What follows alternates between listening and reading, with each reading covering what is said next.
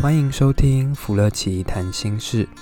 这个节目是由芙乐奇心理咨商所创立，在这里你会听到咨商所的心理师们一起分享咨商过程中的所见所闻，也聊一聊心理学的专业知识与概念。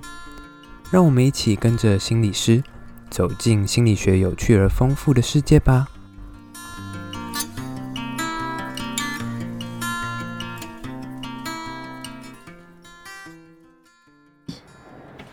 Hello，大家好，欢迎来到福乐奇谈心事。今天我们福乐奇的小编又要跟大家分享好剧了。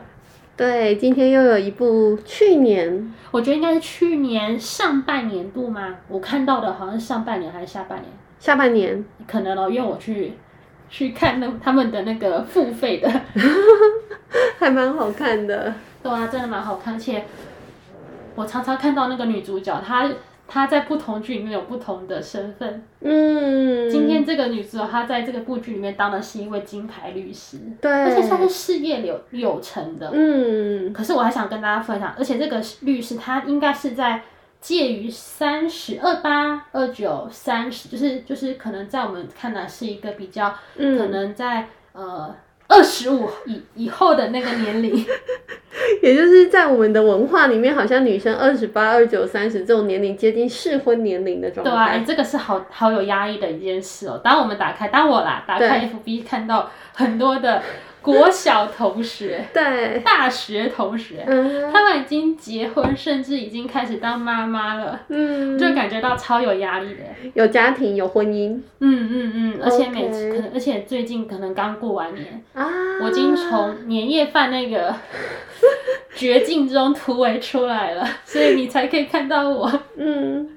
就是一直被问的这些相关的问题，是吗？对，而且我觉得这部剧很好看，就是对我现在的我来说，它其实真的很真实。哦，怎么说？我觉得应该先跟大家分享一下这部剧，好剧就是大家可以多多来看。嗯嗯，嗯。我们这次看的是《爱的二八定律》，对，就是有杨幂跟徐开演的。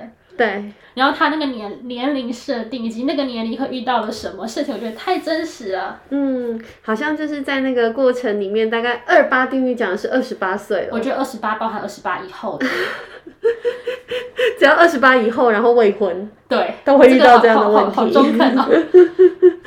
所以其实在这部剧里面，他很直接就是在谈一个女生二十八岁过后，但是她还没有。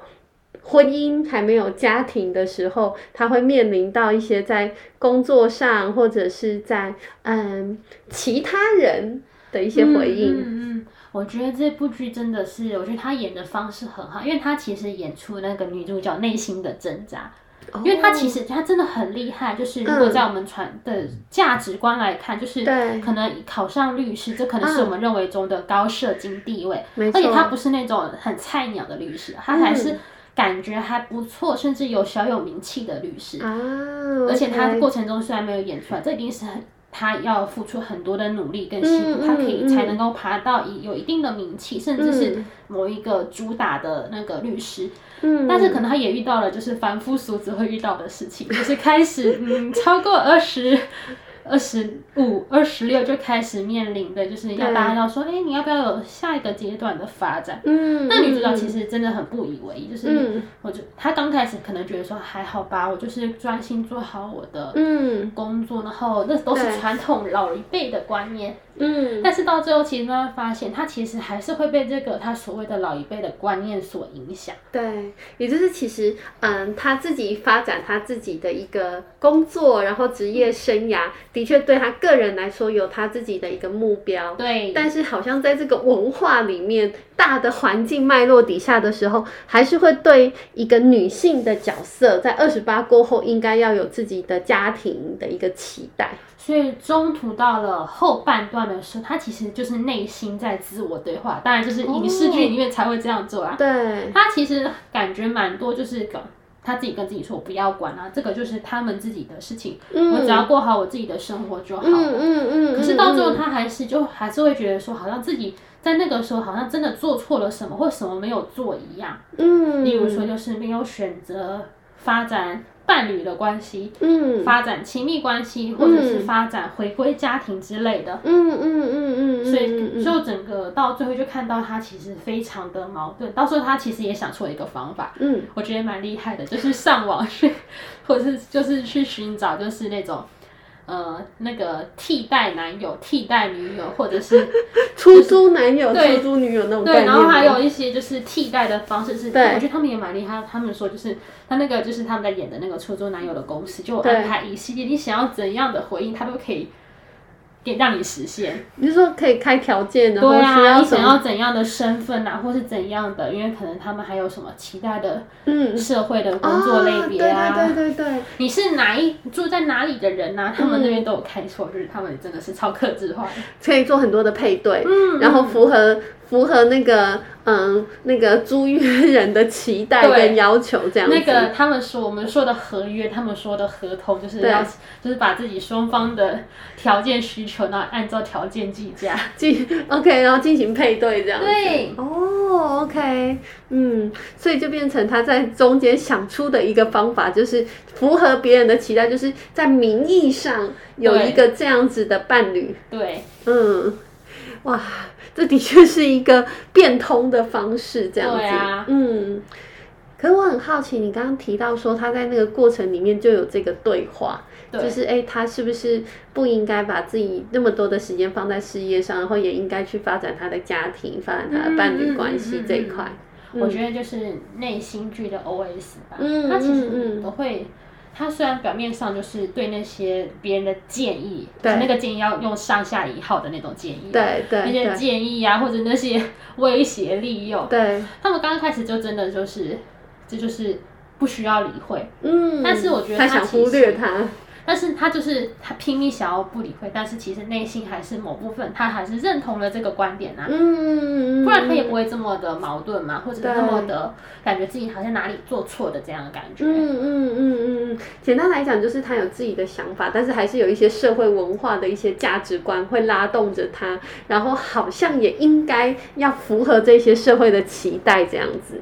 而且到最后，他我觉得他中间有一度就是差点要被拉过去，就是拉到传统文化中认为的那种价值观，女生应该要怎么做？我觉得他一度就在那拉过去了。嗯嗯嗯嗯嗯，所以其实好像他内心深处某一些部分自己还是会被影响到，而且这个会影响到他自己在做一些嗯，比如说在工作上面的一个判断这样子。嗯嗯，我觉得他真的快要。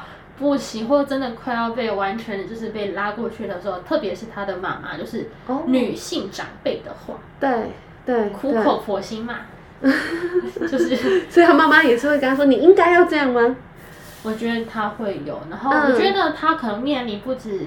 家人这边或者亲戚这边，嗯、我觉得其实职场上的是环境。嗯，虽然他们没有明讲，虽然那些职场上的环境好像看起来都是感觉有高学历或高社经地位的，嗯，但是我觉得在那边，就算是我们看起来很现代化的思想，对，在那边的环境还是会透露出一种就是，好像年龄到了就应该。点点点，对，特别是佛女性，就是还是会有那些社会期许的存在，嗯、然后尤其是好像女生，就是她不能只有自己的事业，她必须也要有家庭，这样才是一个完整。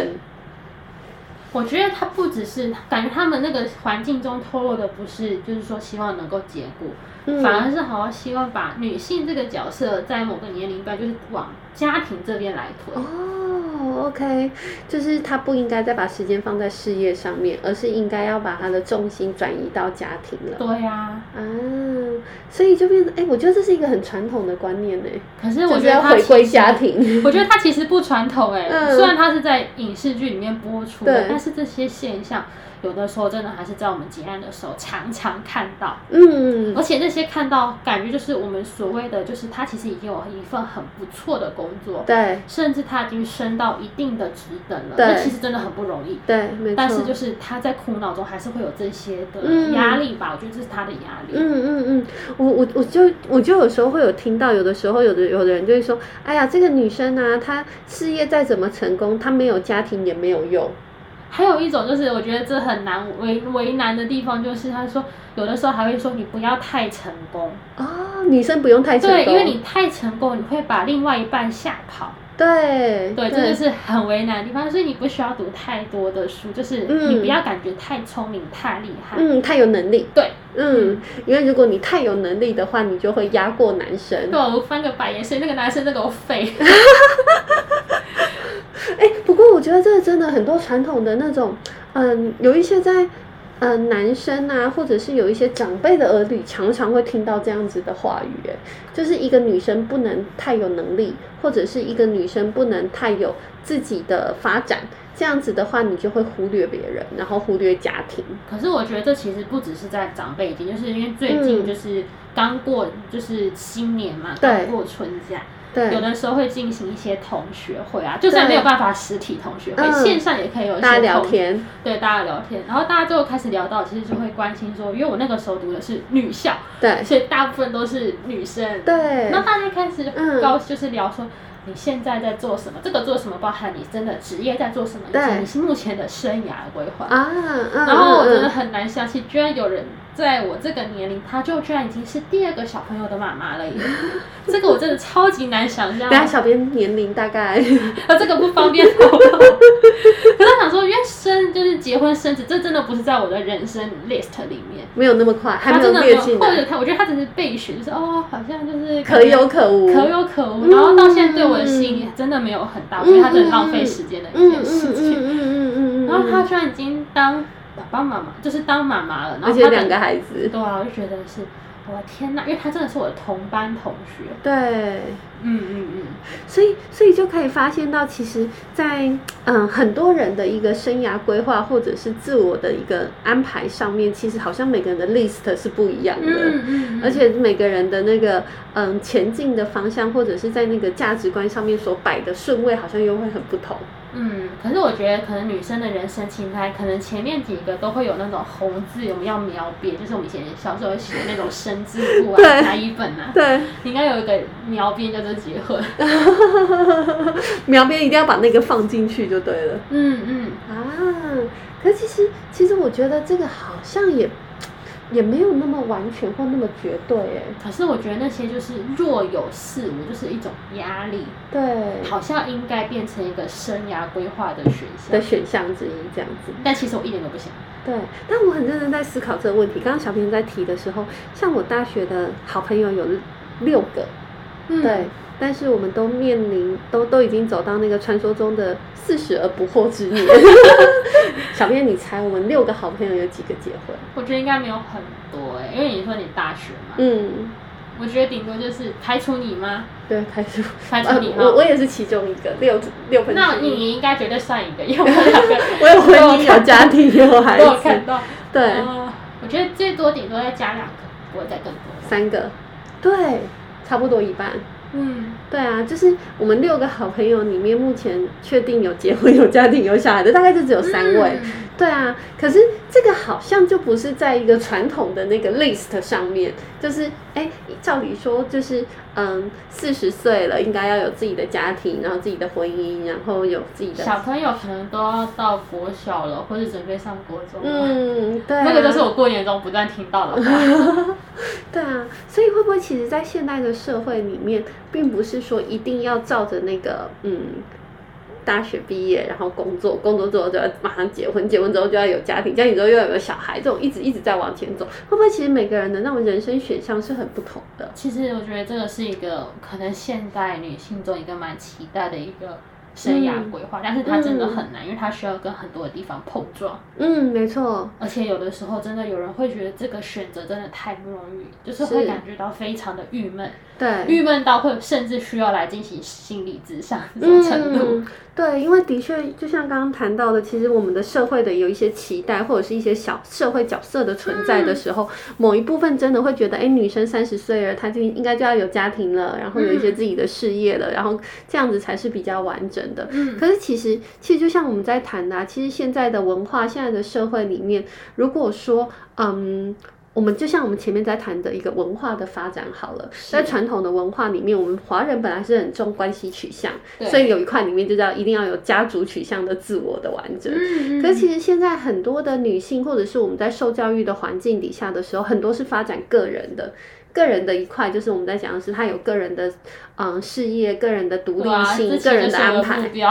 对，但是你真的很，就算你真的在在追追求个人，就是我们所谓的个人，就是所谓的个人的成就取向，嗯嗯，以及我们在跟大家彼此之间的关系来进行对比。嗯、其实大部分都会比较偏向个人，特别是。可能我的那一群好朋友们，嗯，但是总是会受到关系的一些 看法，就是透受到华人文化传统还是很重关系取向这样子，嗯嗯，对啊，其实我觉得，我觉得其实，在关系取向里面本来就会有婚姻这一块，或者是有家族这一块，但是它并不是全部。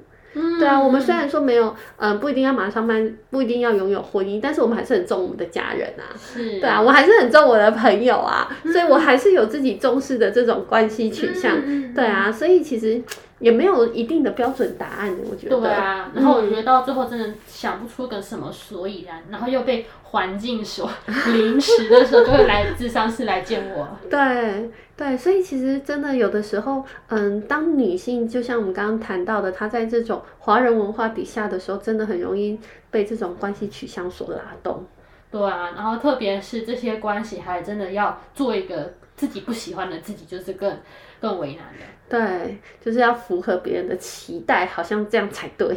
然后在这上次就可以看到很多真的从小到大也会是。看到我们之前讲到的所谓亲子化，或者是依附的问题，就会开始在因为这些事件，然后一股脑儿的全部都涌上来了。嗯，对啊，所以我觉得其实会不会其实嗯，在爱的二八定律里面，虽然说最后他还是有找到自己的伴侣，对对。但是其实也不一定要完全都在这种社会的文化跟枷锁里面。我可以下面那个那个那种读者啊，或者是观众投书嘛，嗯、就是说可不可以做一集，就是大家真的面对到，就是女生真的面对到这样子的难关或者是为难的时候，做、嗯、一集就真的没有选择要跟伴侣结婚。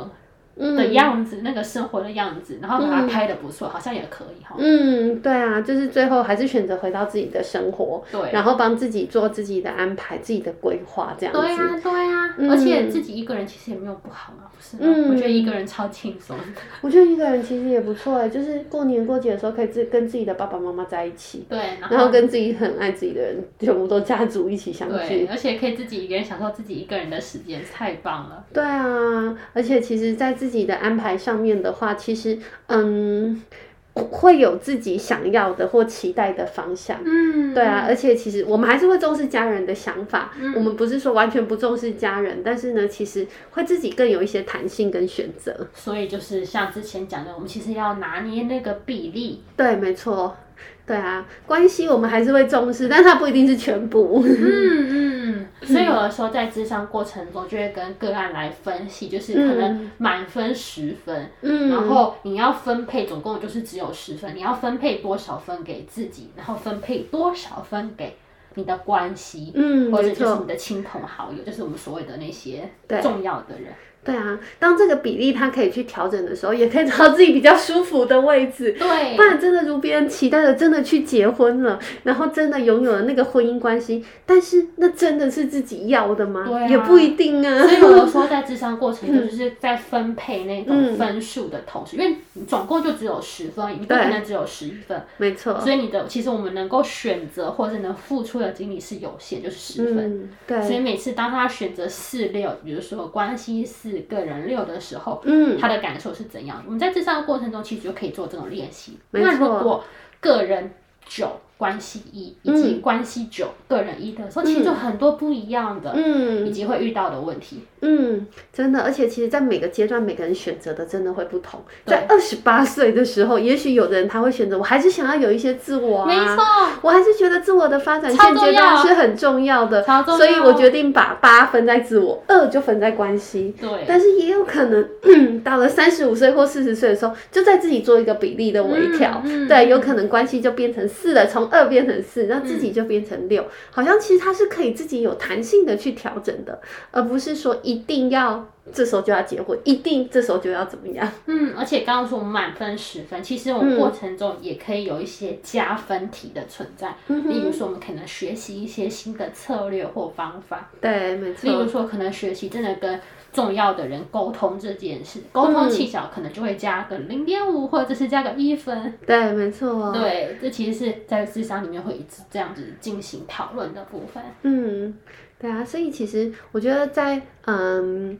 的确有很多的社会标准跟很多的社会的期待，但是回到自己的身上，我们自己还是可以帮自己去做一个充实，或者是自己去做那个比例的调整，嗯，然后找到一个最舒服的位置。对，而且那个位置不是就是固定在那边，嗯，其实你是可以在那边灵活的左右移动或上下移动，是可以有弹性的。对，嗯，对啊，那这样子的话，我们在做自己的时候，或者在跟别人相处的时候，都会更舒服、更自在。对啊，也不一定要租借一个男朋友。有或女朋友，因为感觉看起来电视中的收费是蛮贵的啊，真的，真的克制化嘛，客制化就比较贵啦。OK OK，好，那大家之后想要看什么样的剧，或者是想要听我们心理师聊怎样的话题，嗯、特别是最近的时事啊，包含可能。可能我们可以从小到自己的心理状态的培养，大到一个社会环境，其实我们心理师都会有一些不一样的看见。如果大家想要听，或者是想要了解什么比较自己想要知道的议题的话，欢迎在我们的粉砖 FB 下面留言哦。OK，欢迎大家。嗯，欢迎在这边留言。那我们今天到这边结束喽，拜拜，拜拜。